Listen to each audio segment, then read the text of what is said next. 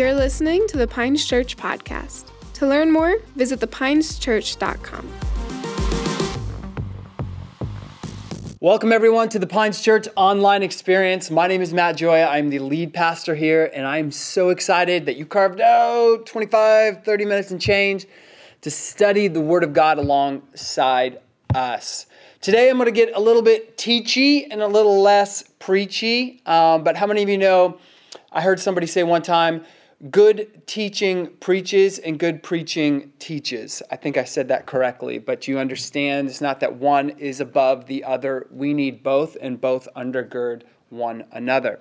So, I'm going to start by sharing something that I have seen in my experience of walking with the Lord um, for over 20 years and being raised in the church, but 20 years really submitting my life to the Lordship of Jesus and being like heavily involved in the church. I've seen people place a heavy emphasis on character, right? So we need to have it, which is good, um, and ignore the supernatural. So having a form of godliness, but denying the power therein. So we don't talk about the power that's been given to us through God's grace. We don't talk about the baptism of the Holy Spirit. We don't talk about the gifts that God has equipped us with. We just talk and focus on the character. And then I've actually seen the opposite on the other side of the spectrum where all we do is emphasize the gifts and the baptism of the Holy Spirit, but there's no character to steward that power. And both, I believe, are off killed. And with most topics, the answer is somewhere in the middle. And so that's what I want to teach on today. That's what I want to talk to you about here's the truth we need both. Um, I remember uh, my mentor in the faith, he gave me these words and they always stuck with me. His prayer, he, he told me that he would pray this that God never let the power that runs through me uh, grow faster uh, than the character in which to be able to steward it. And so there's nothing new under the sun. This is something that they had to deal with in the early church. And for an example, Paul was discipling Timothy. And you can see in Paul's letters to Timothy this common theme of addressing both of these topics. Again, the power of God and the, and the character in which to steward it, which by the way, both glorify God, but if you're honest, you, you know what I'm talking about. You've been in some churches where all they talk about is this, and everybody's running around in circles, and his gold dust and his feathers, and people rolling around on the ground. And I know that there are manifestations that I don't quite understand that happen when the power of the Holy Spirit drops, so I'm not trying to belittle or make fun of that, but there's a huge lack in some of those spaces and places of character to steward it. And then on the other side, it's leadership principles, it's character, and there's almost like it's so tight, there's no talk or room for the Holy Spirit in which to move. Both are extremes, both are bad. Even look at our political system alt left, alt right, both bad, right? So, in Paul's letter in, in Philippians, he says this Philippians 2:20 I have no one quite like Timothy. He is loyal and genuinely concerned for you. Most people around here are looking out for themselves with little concern for the things of Jesus. But you know yourselves that Timothy is the real thing. So here is Paul bragging and commending Timothy's character. He's saying like this is a man of God okay? But he's about to address something that he's actually has been neglecting and where he's a little bit deficient. So he's praising his character, and now he's about to admonish him. He's about to bring some, some correction in an area that he's been kind of a little distant on, okay? So, and here it is in 2 Timothy 1 5 through 6. When I call to remembrance the genuine faith that is in you, I have to remind you to stir up the gift which is in you. So, One side, Paul's saying, man, Timothy has amazing, impeccable character. He cares for you, he loves you, it's sincere and it's genuine. But on the other side, he's saying, Timothy, there's a gift on the inside of you. You're doing things in your own strength. And I want to highlight that. He says, notice the word, I have to remind you, meaning that he's already talked to Timothy about this before, right? And so Timothy is hesitant all right? He's, he's a bit resistant to this idea of the power of God moving through him. So maybe he came out of this camp and he focused heavily on this. And here's Paul saying, you, God's given you a gift. You need this gift and you need to stir it. And I'm reminding you through this letter again that you have to do that. You've neglected this. Again, where do you get that word neglect? Because he didn't say that in 1 Timothy 1 5 through 6 in 1 Timothy 4:14, just a verse earlier, he says, "Do not neglect the gift that is in you." So he says, "Do not neglect the gift, stir up the gift." I shouldn't have to remind you about this. So what does it mean to neglect something? Because this is important because every single one of us have been given a gift. You have a gift. You may not be aware of that gift. You may have never operated in that gift, but you indeed have a gift. And you may be in the camp where you're neglecting it. And your Paul, your spiritual mentor, may be saying to you, hey, you got to stir this thing up. Neglect means to disregard, to discount, to ignore completely, to underestimate, to overlook, or undervalue. And so I think if we look across the church spectrum, we can see that the gifts of God in certain areas have been neglected have certainly been ignored, have been underestimated. Yeah, we believe in that, but we don't really talk about that. We don't really walk in that. That's not something, or have been overlooked completely. Rhetorical question How many of us have neglected the gifts that God has equipped us with? Sure, maybe there was a time that you were banging on all four cylinders and you were operating in that gift, and maybe now it's been put on a shelf and it's collecting dust. Or maybe as I said earlier, some of you have yet to excavate and to dig up and to stir up that gift. This is why Paul tells Timothy in one in, in, in chapter 1 verse 6 i remind you to stir up the gift which is in you through the laying on of hands we're going to talk about that the laying on of hands. You see this principle all throughout the New Testament church. And I think, in, again, some churches we see the laying on of hands, and that's a healthy thing, and that's a thing we should be operating in. But other churches, probably the leadership, character driven churches, we don't really see that.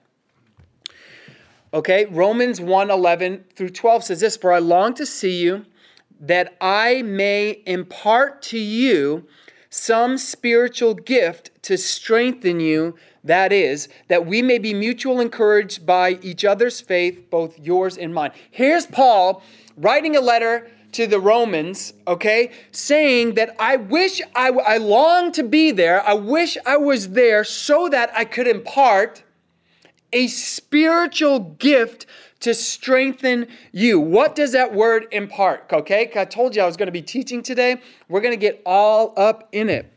Okay, impart comes from the Greek word uh, metadomia. I'm probably butchering that. It means to give, to share, impart, distribute, or grant.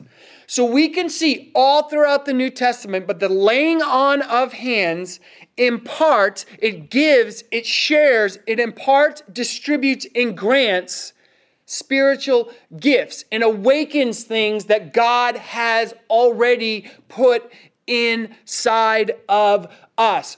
And many on the leadership camp that are heavy on principles and these seven core pillars, okay, shy away from these things. And Timothy was one of those believers that kind of shied away from this stuff. But here's Paul saying, hey, he's saying these things are all good. There's no one like Timothy. But Timothy, you've got to stir these things up. There is a gift that's been imparted to you by the laying on of hands. And you need to cultivate this gift. You know, I know in just in the Pines Church, uh, we have some language that we've uh, put into our culture where we don't believe in membership. I believe membership, becoming a member of a church, and I'm not here to knock or attack any churches. I'm just here to talk to you about what God has put in our heart for a vision for the Pines Church.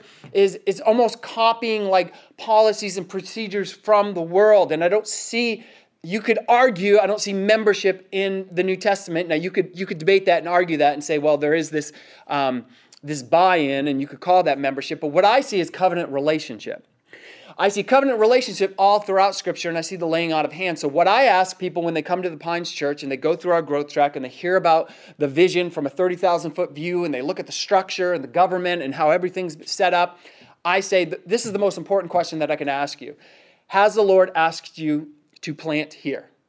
Because if I try to win you here, then I have to keep you, and I cannot do that. Because sooner or later, I'm gonna make you upset. And if I make you upset and I'm the one that convinced you to come here, you're gonna leave. Okay? But if God is the one that asked you to stay here, then you're you have to stay, even if you're upset with me or if you're upset with somebody else. And most more often than not, those times when you're upset, God's doing something in you. It's irritating something in your spirit that maybe is off, or maybe you need to learn. And so, what I say is, if you believe that God has asked you to plant here, then I'm going to lay my hands on you, okay? And I'm going to invite the Holy Spirit into this union and to, op- to share to both you and me when it's time for you to transition and to step into something else. And rather than ghosting us as a church, which most people end up doing, all of a sudden it'll feel called here, so I'm going to go somewhere else. No conversations with leadership, no conversations with any of the members. They just poof, disappear. It's like a magic trick. Instead of doing that, you can share what God is putting in your heart. We feel called to the mission field. We actually feel called to go to another church. And if there's nothing weird there, like they're trying to avoid accountability, um, then we can bring you up, lay hands on you, and send you out with the favor of this house. All through the New Testament, they laid hands on Paul and Barnabas and they sent them out, all through the New Testament. Yet, if we're honest, especially in the leadership driven side of churches, we don't really see that. And because we don't really see that and we don't really have a thing for that, you have people ghosting and just leaving and coming and go as they please. And then you have them signing a document, membership, to try to almost like, you're a member here, you signed a piece of paper, it's a document, right? And so, again, I'm not trying to attack that. I just think the New Testament has laid out covenant relationship for us. I wasn't even planning on sharing on that, but obviously somebody needed to hear that. Okay? So, both the laying on of hands and the discovery of gifts is what I, is what I want to talk about. 1 Peter 4:10 says this, as each one has received a gift, each one. Someone, most, no, each one. Every single one of you has a gift. A gift, charisma, minister it to one another as good stewards of the manifold grace of God. In other words, the body of Christ needs your gift. The Bible says God sets the members in the body as He pleases. So when He sends you to a church, to a body of believers, there is a gift that you have eh, for that church to be able to flourish. Now, that church may still be gaining ground if you've been sitting on your gift, if you've neglected your gift, but it would just be like me being a human being. I can still go through some of the motions, but I don't have my pinky. I'm not fully capable. Now, can you imagine? You're like, well, you can still move without a pinky. True, maybe. But what if I didn't have all three of these fingers? And what if this ear didn't work? And what if I didn't, my foot didn't work at all? Then what about my internal organs? Do you see there are so many gifts in the body of Christ, and if they are lying dormant, the body isn't functioning the way that it was designed to function. This isn't a pyramid scheme where the pastor and 12 other people do all the work. No, no, no, no, no, no, no, no, no. We need everybody functioning in the grace that God has anointed them with. We need them to stir and to activate the gift. And this is why Paul is really harping on this with Timothy because he's saying, Look, you're focusing on these things. These are great. But if you don't cultivate the gift, then how are the people that are entrusted to you, the people that you're shepherding their hearts, how are they going to cultivate their gifts so that you can truly gain ground?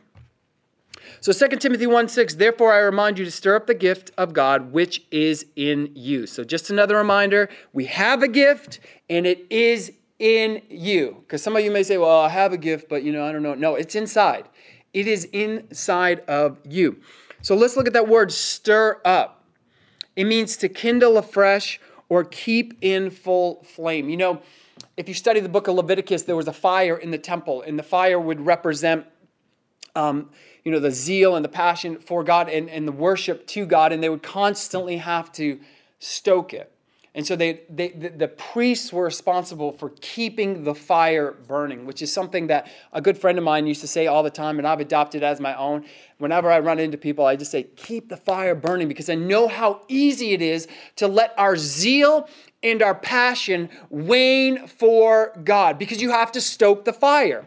You can't rely on, well, I threw like seven logs on when I was in Bible college, and that will take me through the duration of my life. No, if you've ever made a fire, you're constantly stoking it. And this is what Paul is telling Timothy. You have to stoke this fire. You have to kindle it afresh and fan into flame this gift that God has given you because it can go dead, it can get down to the embers right? And so you have to fan this into flame. This isn't a, a month thing or, you know, I did an internship thing. This is a daily practice. I don't care if you're a pastor, if you've been walking with the Lord for 60 years, and you're, when you're 67, when you're 75, when you're 82, you have to fan this into flame. 2 Timothy 1 6 through 7 again. Therefore, I remind you, stir up the gift of God which is in you. We just read that. For God has not given us a spirit of fear, but of power and of love and a sound mind. So, in other words, I want, I want to break this down for you. We're going to get a little teachy, okay? He's given you a gift. You have to fan it into flame. He's given you power to operate in it. He's given you the mind to discern it okay? And he's given you the love in which to administer. Because how many of you know there are people with gifts that just beat people up, right? So you have to operate in your gift in love, in humility, recognizing that it's not you, that it was given to you. It was a gift. It's not because you're all rad and, and you worked on yourself. And yes, you have to cultivate, you have to multiply, you have to fan into flame, but it was given to you by God. But the thing that will, will put out the fire, the zeal, and the passion of your gift quicker than anything else is fear. And God is making the distinction through Paul that he has not given us a spirit of fear. So when you are intimidated, when you are anxious about stepping into that, you know that those, those feelings and those thoughts, they do not come from God. So let's define fear. Fear is the unpleasant emotion caused by the belief that someone or something is dangerous, likely to cause pain, or a threat. That was taken out of Webster's, but I want to I want to read this to you. An unpleasant emotion caused by the belief that someone or something is dangerous. It doesn't say that in reality something or someone is dangerous. It is just the belief. I'm going to make a statement. Fear is not real. It's not. It's your imagination going to places that have not happened yet. It's worst case scenarios in your mind, entertaining them, and then bringing them to a place where they're almost become reality. Danger is real. There are real dangers in the world, but fear is not real. Fear is cultivated in the mind. And again, it's a belief, it's not an actual threat.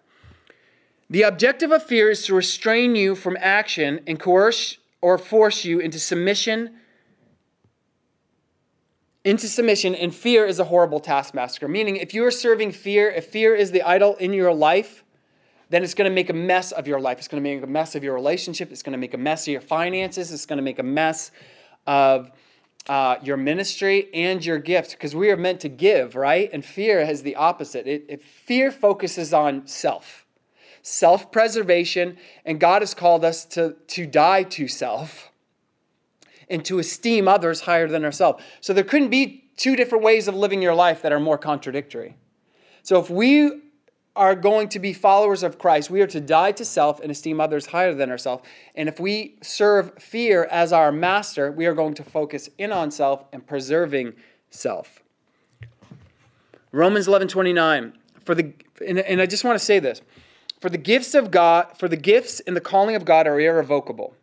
For he does not withdraw what he has given, nor does he change his mind about those to whom he gives his grace or to whom he sends his call. So you have your gifts. You're not going to lose your gifts. Your gifts aren't going to go away. You're not going to say, you know what, I was operating in my gift and then I lost it and now I can never get it back. No, your gift, the gifts of God come without repentance. They are always there, but they can grow dormant and get down to the level of just embers, which is why Paul is saying, I'm reminding you, fan into flame, fan into flame every day, not just 2020, 2021. Every single day you need to do this, Timothy. See, fear causes believers to relinquish their authority in the Spirit. And by default, consequently, their gift and God's ability in them lies asleep and inactive. Many of us in the body of Christ have been given gifts, Romans tells us that, but they have remained dormant and they are asleep because we have not awoken them, we have not fanned them into flame. This is why the most repeated commandment in all of Scripture is do not be afraid or do not fear. 365 times, 365 days in a year. How many days do you have to stoke your fire? Every single day. How many days do you need to overcome fear? Every single day. So there's a correlation here that we're seeing. Fear is like water on our fire, and God is constantly reminding us do not be afraid, but fan into flame. One such example um, is okay. So, uh, so in in speaking of fear, okay, and the dangers of fear, I, I want to talk about. There's two different kinds of fears. There's there's unhealthy fear and healthy fear. So we're going to talk about the unhealthy fear. And God is constantly reminding us through scripture not to be afraid, not to be scared. And here's one scripture to support that. Isaiah 41:10. Do not be afraid, for I am with you. Don't be discouraged, for I am your God. I will strengthen you and help you. I will hold you up with my victorious right hand. There's so much in that scripture, but I just want to highlight five things that jumped out to me as I was reading it. Number one, I am with you. So when you feel isolated, when you feel alone, when you feel like misunderstood, when you feel like there's nobody that you can lean on or, or cry out to, you remind yourself in this scripture, God says, I am with you. And the Bible says that he will never leave nor forsake you. So he's not going anywhere. He's always going to be with you. Number two, I am your God. He's saying, I'm your God. Before you're even saying, you're, you know, he's my God. He's saying, that one's mine. I'm with him. I'm never going to leave him nor forsake him. Number three, I will strengthen you. I feel weak. I have no energy. I feel purposeless. I don't know what to do. God's saying, I got you. I will strengthen you. Number four, surely I will help you. I'm going to strengthen you and I'm going to help you. I know that there are doors that are closed. I'm going to open them in the right time. I'm going to move barriers. I'm going to move obstacles at the right time. I'm here to help you. And number five, surely I will uphold you with my righteous right hand. He's saying, Look, I've got you. Your life is in the palm of my hand, the same hand that measured out every drop of water that is on this planet, that set the stars, the moon, the sun, and the planets in the universe. That hand you rest in. And just reading this scripture brings peace because you recognize you're, what you're doing is you're elevating God, you're magnifying God, and you're minimizing your problems or the things that would try to rob you of your peace or that would try to sneak in through fear. See, G.K. Chesterton said it like this We fear men so much because we fear God so little. One fear cures the other. And so G.K. Chesterton was was focusing on the fear of man, right? But we can easily say the fear of anything. And if we have the fear of the Lord, then we recognize and understand that we truly have nothing to fear. And so I want to talk to you these last few minutes about the fear of the Lord, okay? Because the fear of the Lord is going to help you cultivate these gifts that God has placed on the inside of you. Number one, or first scripture, Proverbs 14 26. In the fear of the Lord, one has strong confidence and his children will have a refuge. So, in the fear of the Lord, we have strong confidence. Again, fear is a reverential awe. It's to be in awe of God. It's to understand who God is. And through that, understanding who God is, reminding yourself that He is with us, that He is our God, that He will strengthen us, that He will help us, that He will surely hold us up by His right hand, that's putting God in the perspective of who He really is in the universe, then we can have strong confidence and our children will have a refuge. Second scripture, Proverbs 19:23, the fear of the Lord leads to life, and whoever has it rests satisfied. He will not be visited by harm. So I don't know about you, but I've spent, I've wasted many of my nights um, eating the bread of anxious toil, just rolling back and forth, recounting everything that happened in the day and dreading everything that's coming up in the other day. And those that fear the Lord recognize that they rest in the palm of his hand, so they have nothing to fear. So their sleep is sweet.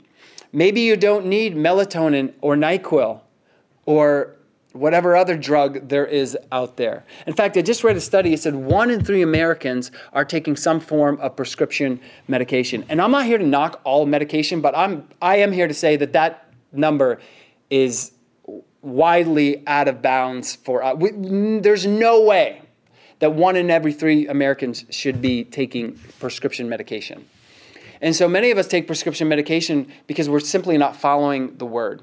Okay, I'm gonna say it again. I'm not against prescription medication, but especially when it comes to some of these things, okay? Anxiety and depression and fear and worry, a lot of these things go off is because we're not spending time meditating on the word, spending time in God's presence. Third scripture I want to share Psalm 112, uh, 1. Praise the Lord, how joyful are those who fear the Lord and delight in obeying his commands. There's a joy that comes in walking in the fear of the Lord, of walking in the place of understanding that who God is and who you are. I want to put a bow on this. And my purpose in sharing this message is that many of you might find yourself in a place like Timothy. You understand it's wise to have humility. You understand it's wise to listen and not just hear. You understand the importance of integrity. Those are all super healthy things. And again, as I shared what my mentor shared with me, I never want the power or the gifting of God to move in my life in such a way that it outgrows my character because I know that it will lead to my demise, it will lead to my fall. So this helps keep this in perspective, right? So I need this. But many of us have left these gifts untapped into. We haven't fanned into flame. And truth be told, we're just running through the motions, reading leadership principles, trying to do our best in our own strength to live a good and godly life, and we fail. And we wonder why, because we have a form of godliness but deny the power therein. And so we should pursue the gifts. We should fan into flames. We should be moving in the power of God that Christ paid the ultimate price for us to walk in here on this earth. Adam in the garden relinquished authority, and then Jesus came and captured it back and gave it to us, and we need to walk in that authority. And the fear of the Lord is the birthing ground for us to be able to cultivate and excavate that gift that God has placed on the inside of us. And so, the fear of the Lord isn't to be scared of God, it's to be scared to be away from God. Okay? So we should be as close to God as we possibly can so that we don't fall prey to these fears, to these anxieties, to depression, to all these thoughts that the enemy try to bombard us on because we're meditating and feeding on the word of God. The Bible says that those that are planted in the house of the Lord will flourish in the courts of our God. Okay? I want you to think about that, okay? You don't know what your gift is. You could put a bunch of seeds in my hand and I may not know what those seeds are, right? I have no idea what those seeds are, but you know how I can find out? Plant them.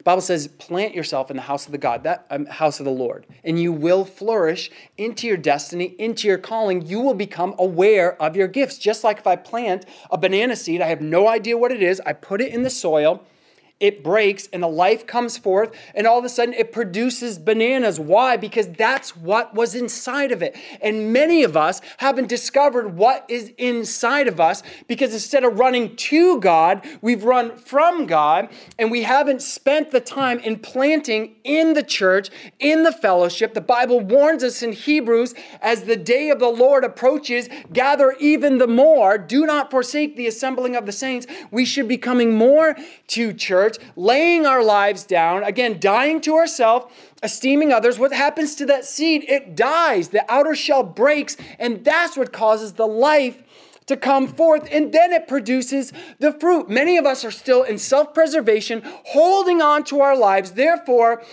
impeding or yeah, impeding this gift that God has placed on the inside of us, our destiny and our calling from coming forth. And we're stuck in limbo in between these two places.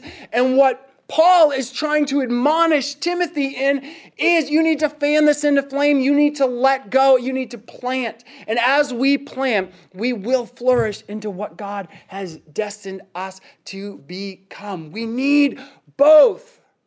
We need both. This side can get weird and this side can get weird. And the truth is in the middle. You need both. I, we, we can all give tons of examples of people that have gone too far, but that doesn't mean that we go over to the other side and we never talk about the power of God, or we go over to the other side and we never talk about the character and leadership principles of God. I want to see you flourish. I want to see you excavate this gift, fan it into flame, because the body of Christ needs this. Many churches are limping around simply because they have not empowered and people have held back from fully investing in. And I'm here to tell you lose your life. Plant yourself in the church so that you can grow into your destiny. I want to pray for you. Dear Heavenly Father, I just thank you so much. I'm believing that you've anointed my words, that they have hit their intended target, that you're already begin, beginning to uh, give them ideas of ways that they can become more involved in their fellowship, Lord, that they can step over the fear of this world and plant in the church. Lord, I just pray that you would show them how to fan into flame the gifts that you've placed in them. God, and we ask that you would, through every word spoken and every action performed, that you would receive all the glory. In Jesus' name, amen. Thank you so much. Until next time, Godspeed. Thank you so much for listening to the Pines Church podcast, a sermon resource provided by the Pines Church in Bangor, Maine. We'd love to hear from you, so leave us a review on this podcast. If you have any questions, visit thepineschurch.com. Thanks again, and we'll see you next time.